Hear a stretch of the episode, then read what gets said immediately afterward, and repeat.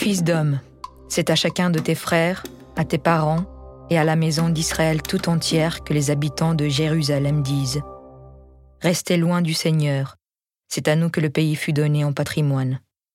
C'est pourquoi dit Ainsi parle le Seigneur. Oui, je les ai éloignés parmi les nations, je les ai dispersés dans les pays étrangers, et j'ai été pour eux un sanctuaire, quelque temps, dans le pays où ils sont venus. C'est pourquoi dit, Ainsi parle le Seigneur, le Seigneur.